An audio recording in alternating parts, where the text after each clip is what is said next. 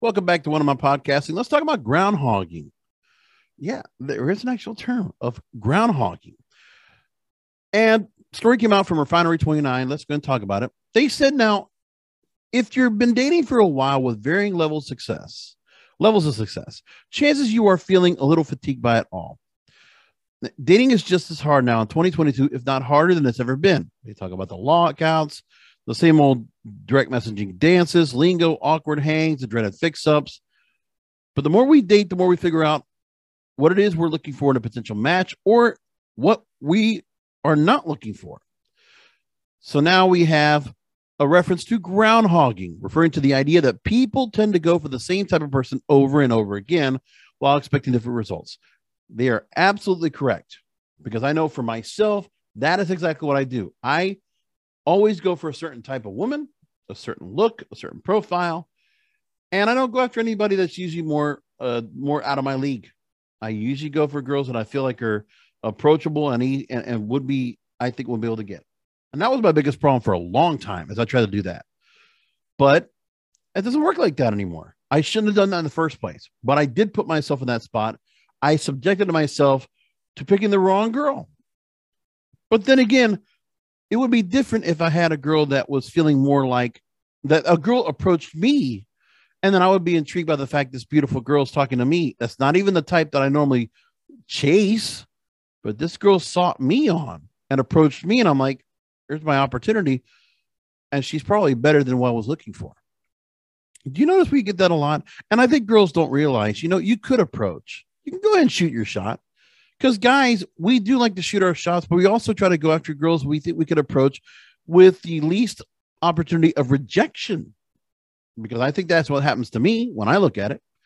And I'm sure other guys feel the same way. So they're drawn to the people who fit their ideal type, date them, but end up feeling underwhelmed or experiencing the same old issues. And when things go sour, we're back on those apps, swiping the same profiles, the cycle resumes. Yeah. But then what I do is when I'm on a dating app or if I'm da- on a dating pro uh, dating website, I'll go after the girls that are ideal. The groundhogging part is the beginning part, but then after that, I'll try girls that are outside my normal scope and see what happens. Options open. I believe in that. In the story, there's a new research from a global dating app called Inner Circle that reveals that 72% of its app users admit to having a type.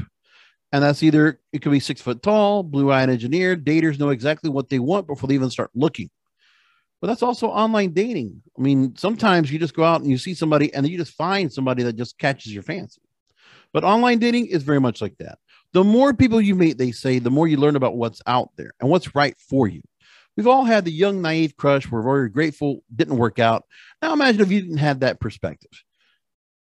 So, how do you break the cycle? They say, well,